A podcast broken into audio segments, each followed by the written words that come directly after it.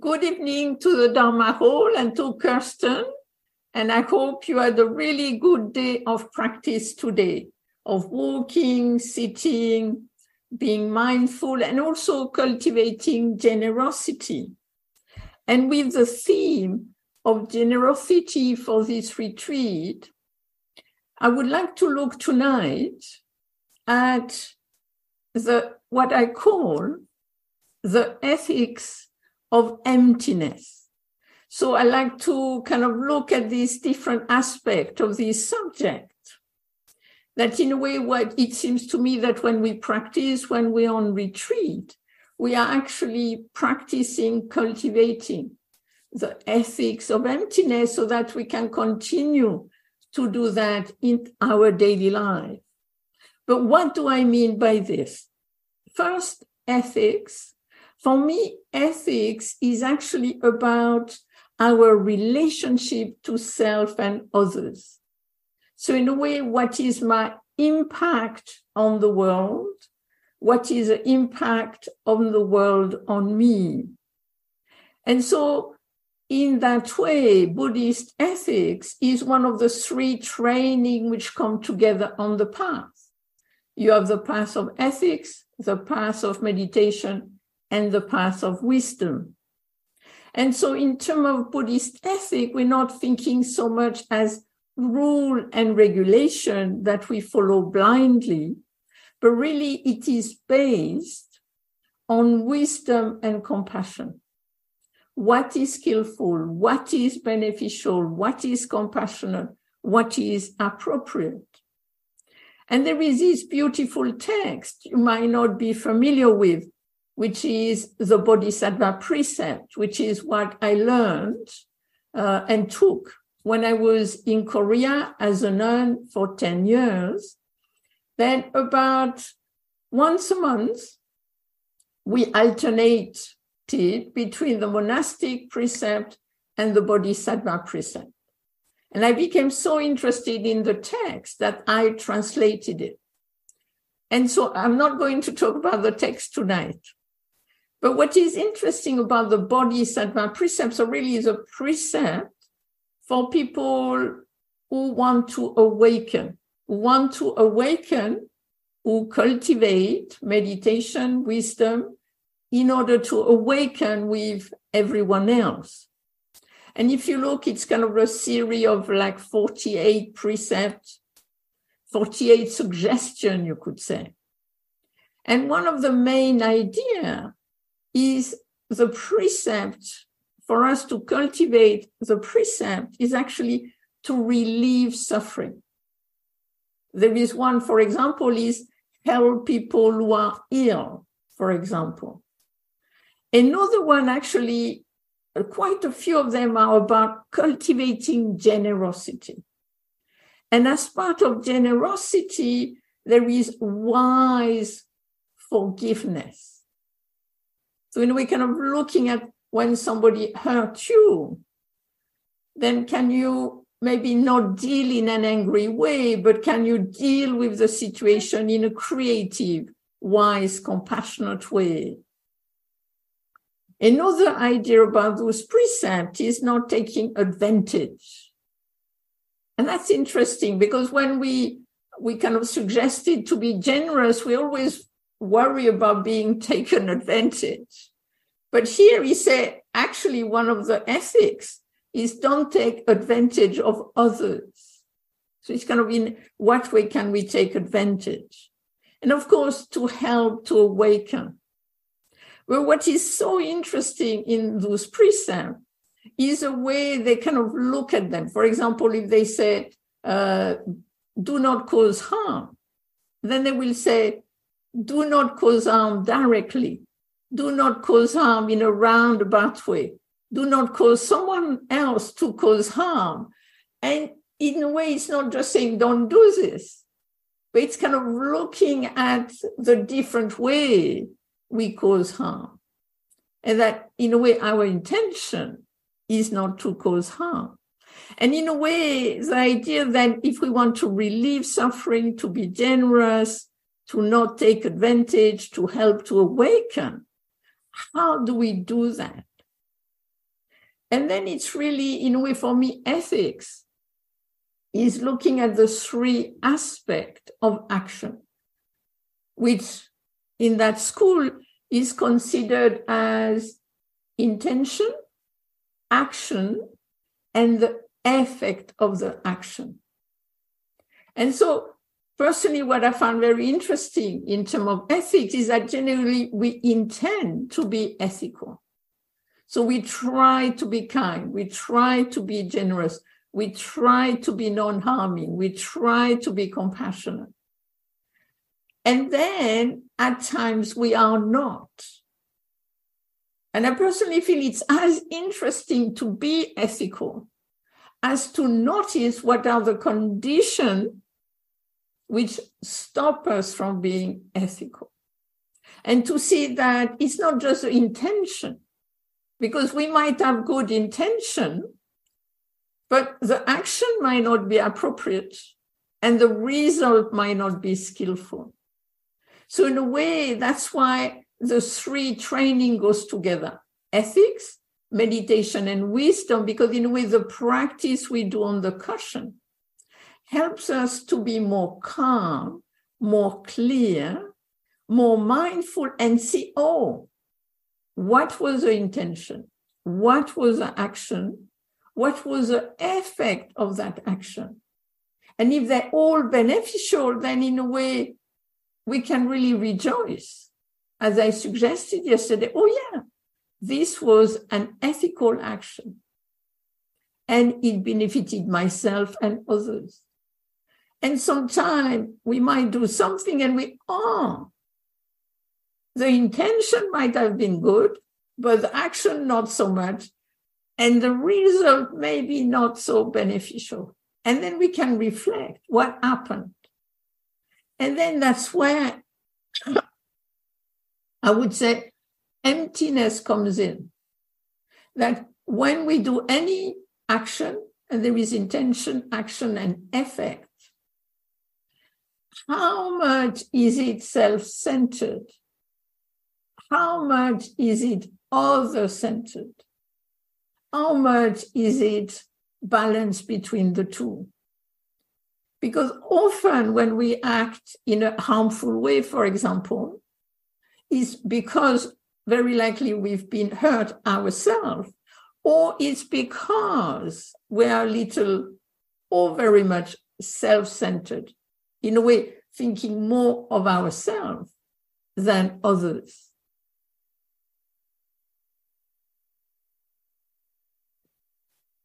And that's where emptiness comes in.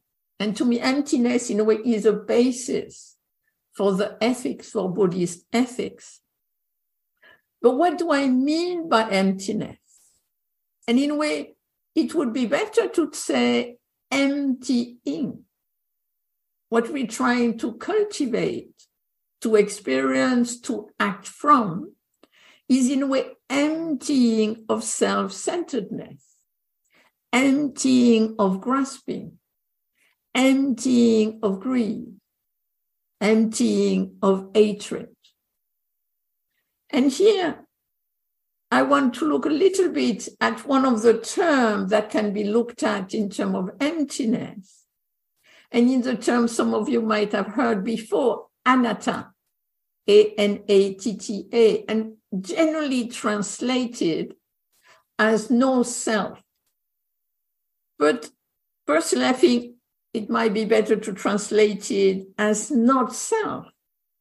But here, possibly I would like to kind of uh, give a wider meaning that I don't own something, that actually things, I use things. You could say I occupy temporarily so anatta means that I might live in a house. I obviously have a body. I obviously, let's say, have finances, money. But at one level, I occupy them. I occupy my house. I occupy this body. I have some money in the bank. But this is, in a way, occupying temporarily. And often I think about, especially money, when we think of generosity, often we think about financial generosity. And to me, it makes sense if we think of financial generosity as what I would call redistribution.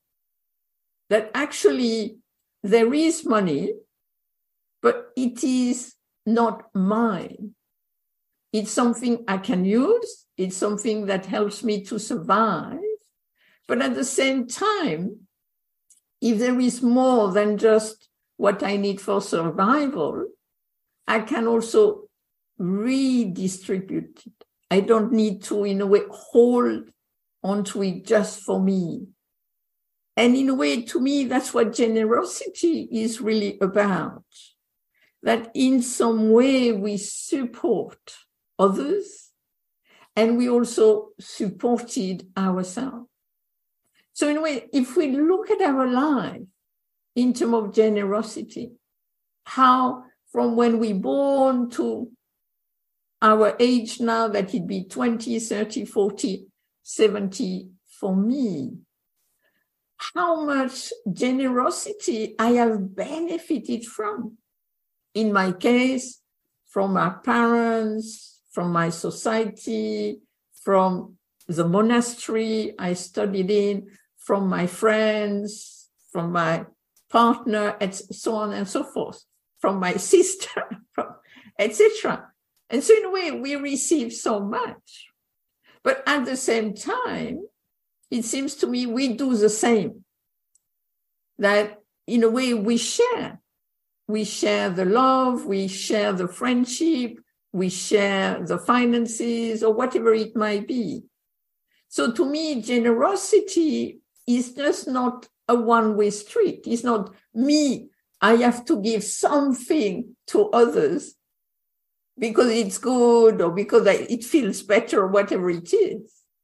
But no, because there is this movement in generosity, because I am not stuck, because I don't own a fixed thing of something, but that things are shared so that we, in way, support each other. And to me, this is very much part of emptiness. And also within that, not this grasping this kind of owning just for me.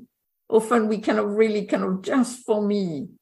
And there is this fear that something will be taken or whatever it might be.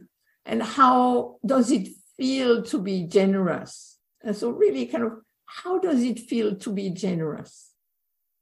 How does it feel in a way to redistribute in a way?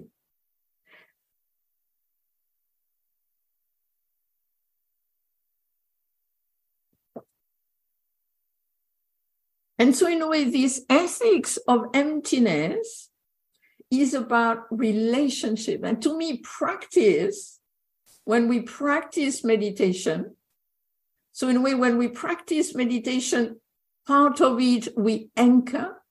So we come back again and again as much as we can in a friendly way to the breath, to the body, to a quality, to sound, whatever helps you to anchor. And at the same time, we are aware of change and we become more clear. And this, in a way, to me, is helping us to dissolve this restrictive, what I would call self centeredness.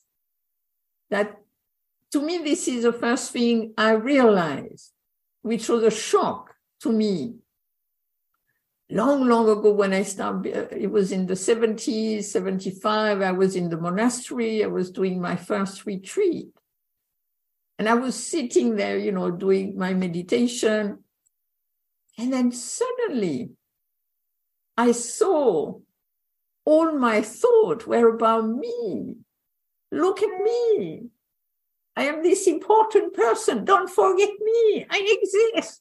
See me it was interesting. All my thought, I would say 95% about me, And that's why I realized that although I had this impression from a young age, I wanted to be save the world and be compassionate. Actually, there was a misperception between having this kind of very idealistic notion of saving the world and realizing actually most of the time I thought about me. But then I realized I thought about other, but also through me. So when I met somebody else, I was not just meeting the person where they were, but I was meeting them through my perception, the history I had of them. I mean, what I might expect from them or what they might give them or whatever it was. And to me, this is one of the beauty of practice, is that it dissolves this selfing. So that then when we are in relationship, as ethics is so much about relationship, how do we relate? How do we impact? That we see the other for themselves and not just through our own protection projection. And at the same time, ourself not being so defined by the other. So we don't define the other and we don't put so much attention on how the other will define us. So in a way, we become independent but connected. In a way, this is a beauty of anatta. This is a beauty of emptiness. That in a way there is this relationship where we both stand and we meet, and we meet as freshly as we can in the moment. And this is one of the beauty on a retreat to be in silence.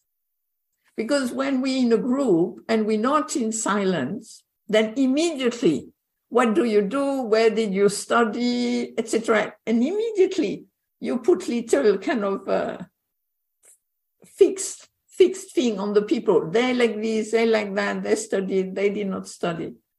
Once I had this really strange exercise I did with somebody.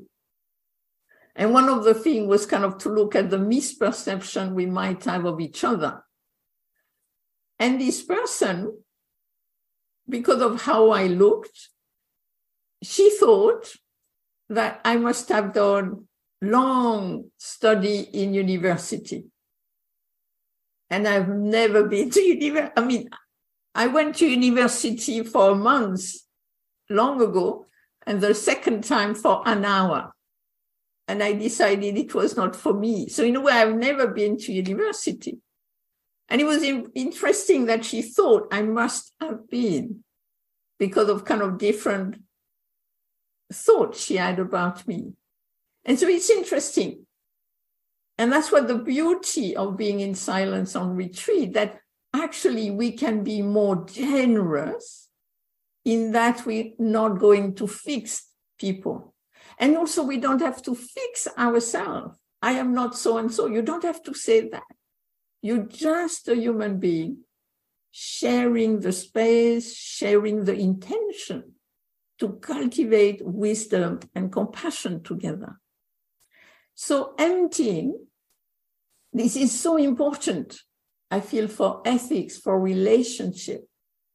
This emptying of this grasping, of this selfing. And I think that's what very much the practice is about. And so I'd like to share with you now some symbols of awakening when I was a nun, a Buddhist nun in Korea, I would do ceremony in the temple, brief, but ceremony in the temple. And each time we would offer something. We would offer incense, we would offer candle, we would offer fresh water. Because each of those were symbols of awakening. And so the incense as it spread its fragrance, it disappears. So here you have the symbol of selflessness that you disappear, but you disappear, but you don't become nothing. As you disappear, you give everything. And you give everything without discrimination. The incense don't say, oh, I don't go there because I don't like them. I'll just go there because I like them. It just spreads everywhere. So again, that idea of this spreading everywhere. So as you disappear, kind of benefiting everyone. And with the candle, it's the same. The candle is dissolving as it gives light. So again, the symbol of selflessness. But also what is interesting with the candle is that it gives light to everyone else. So again, this wide benefit, generosity to everyone else. And at the same time, it lights itself. Because you know, if you don't light the candle, it's opaque. But as soon as you light the candle, then it becomes more clear. And it's the same way as we practice. We become more selfless, and as we become more selfless, we become more clear. More clear for ourselves, more clear for others. And the water, here the idea is that flexibility. It's about becoming flexible. Because there is less self grasping, then we can be more flexible. And also, we can reflect without grasping. The same way that you can reflect, there is reflection on water, but once the person, the bird, or the flower pass, then nothing is stuck there. And in a way, this is a little our difficulty that when something happens, that it gets stuck, that it be a word, that it be an impression, it gets stuck. And so somebody might have said something to you two months ago. And then when you meet them, you meet them with two months ago, but you are different from two months ago. They could be different from two months ago. And so, in a way, this emptying is also about can we meet freshly? But we have to be careful. This selflessness doesn't mean there is no self, doesn't mean we does not exist, but that we move from self-centeredness, which is a little fixed and rigid, to being other-centered. And here, one of the four qualities so important, equanimity. So selflessness doesn't mean you forget yourself and you don't just think of other. No, no, no, no. But again, there is a middle way. And so that's what equanimity is about. Equanimity is about balance, is about equilibrium. And so, in a way, sometimes you need to be more generous to yourself. Sometimes you need to be more generous to others. And sometimes it's in balance. You can equally be generous to yourself and to others.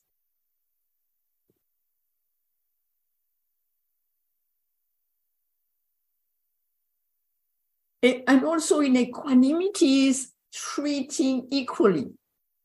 This is a little a challenge, but this is, of course, treating equally, wisely, compassionately. But this is one thing I would suggest as a practice. When you sit in meditation, in which treating equally the sound, treating equally the thought, treating equally the sensation, instead of immediately being reactive. But can we start by treating equally and then creatively, wisely, compassionately engaging with whatever happens?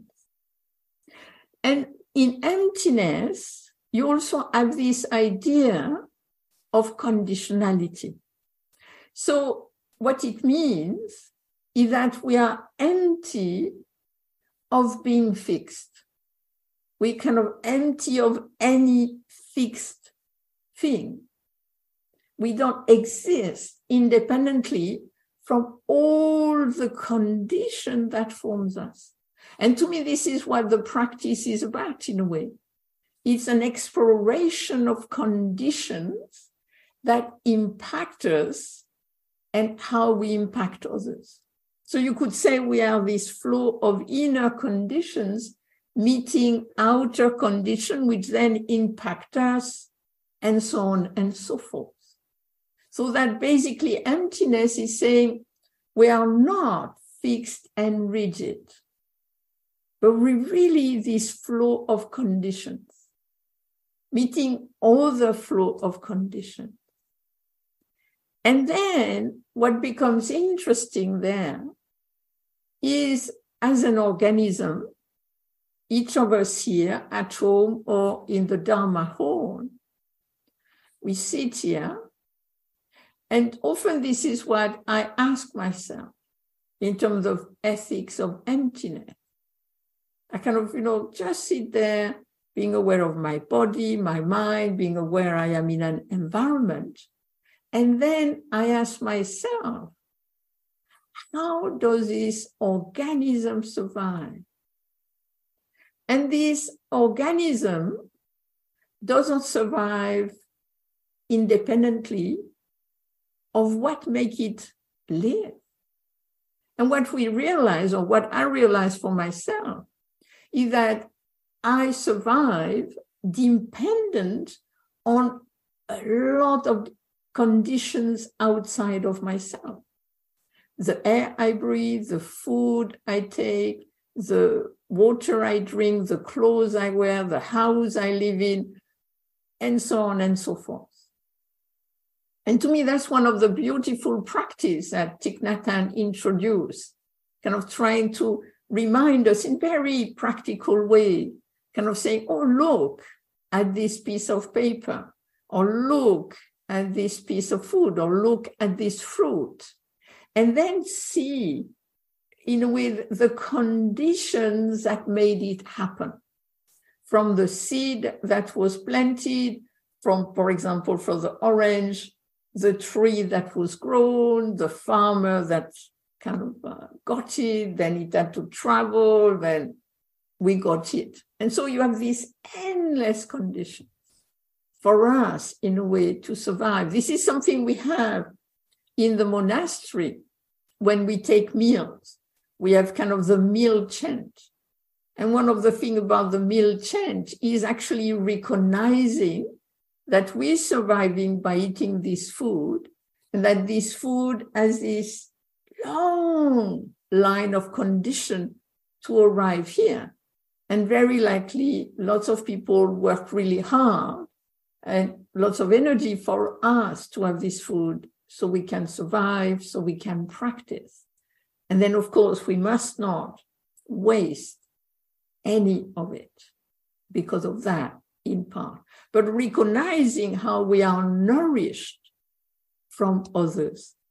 So emptiness is also very much about interdependence, about connection, that we depend on others, and of course, others too depend on us.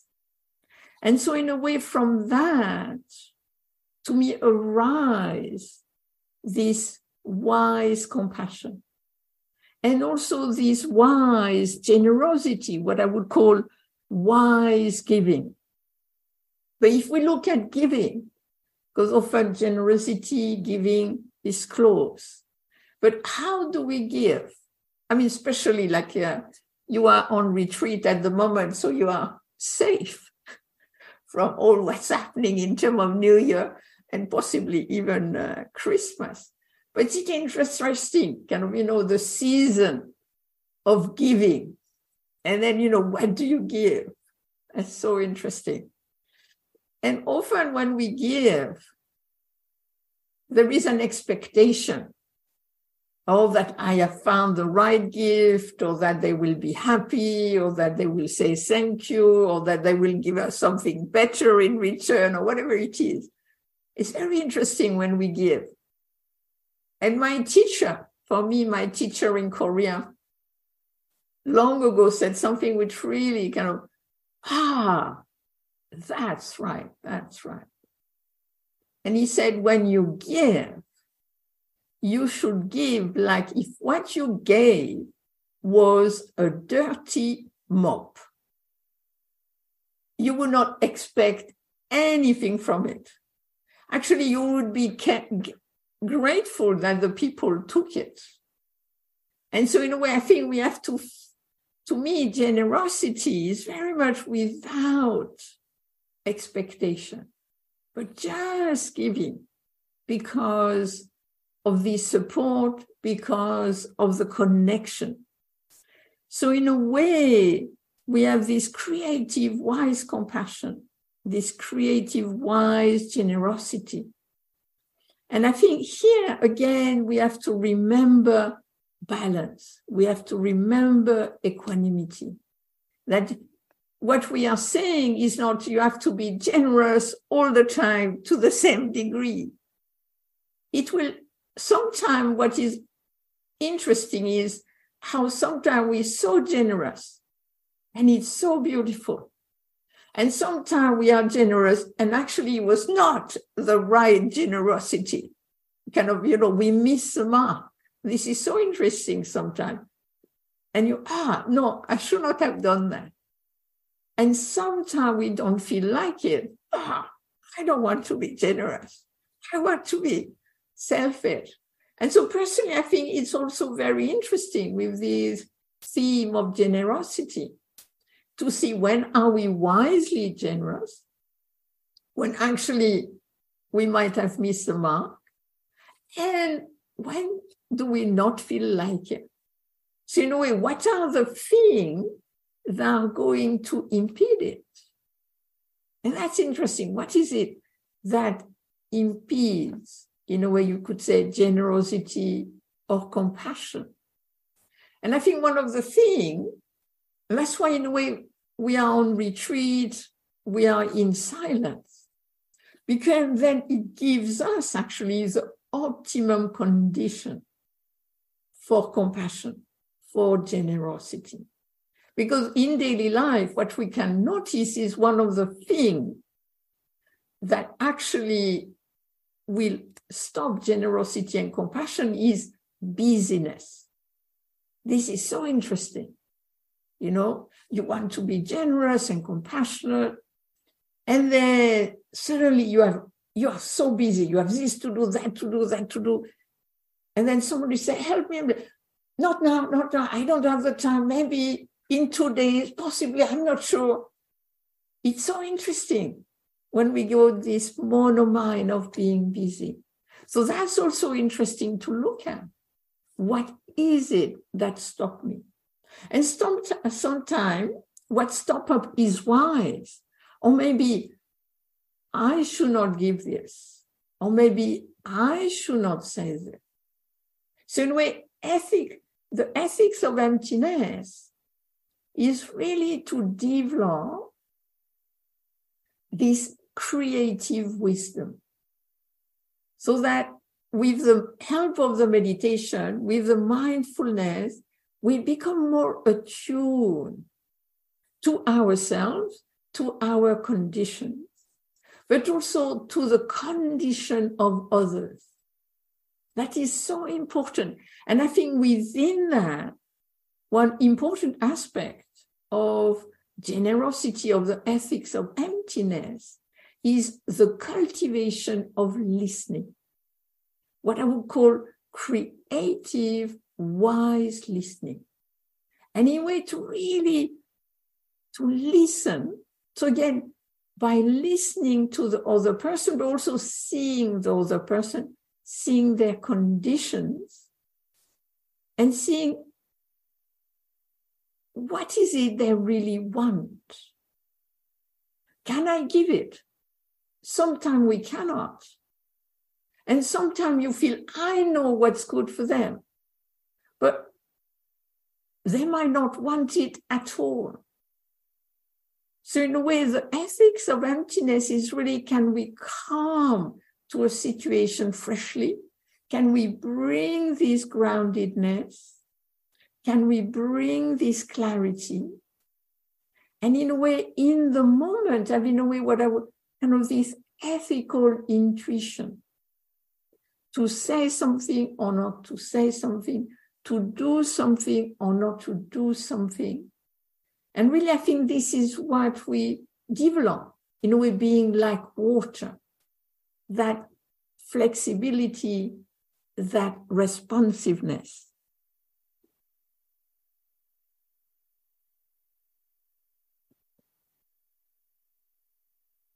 And I wanted to finish uh, this talk with actually a story.